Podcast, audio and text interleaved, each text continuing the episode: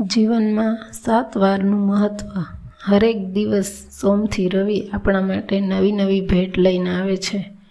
કોઈ પણ વાર ખરાબ નથી હોતો. બધા જ વાર પોતપોતાની રીતે મહત્ત્વપૂર્ણ હોય છે. જેમ કે સોમવારે ચંદ્રમાનો દિવસ છે. ચંદ્રમા શીતળતા, પ્રસન્નતા, શાંતિ અને સૌમ્યતાનું પ્રતીક છે. મંગળવાર અમંગળનો નાશ કરવાવાળું અને કલ્યાણકારી છે.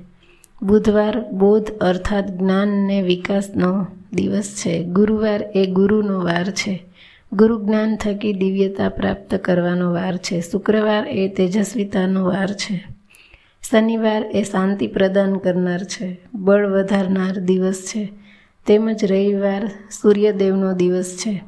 જિંદગી આ સાત દિવસોથી શરૂ થઈને આજ સાત દિવસોમાં સમાપ્ત થઈ જાય છે. કોઈ પણ મુમુક્ષુ સાધન સાધક રાજા પરીક્ષિત જેવી જિજ્ઞાસા રાખે તો તેમનો મોક્ષ પણ આ સાત દિવસમાં થાય.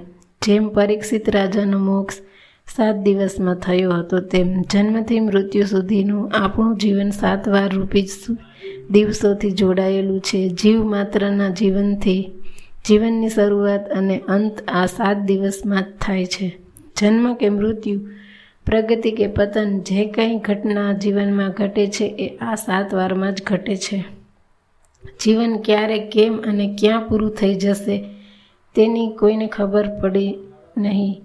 આ માનવ દેહ પ્રાપ્ત કરીને કેટલું લાંબુ જીવ્યા અને મહત્ત્વનું નથી, પણ કેવું જીવ્યા તે મહત્ત્વનું છે. જીવન ક્ષણ ભંગુર ખરું, પણ સાથે ભવસાગર તરવાની શક્તિઓ પણ પરમાત્માએ માનવીને બક્ષેલી છે.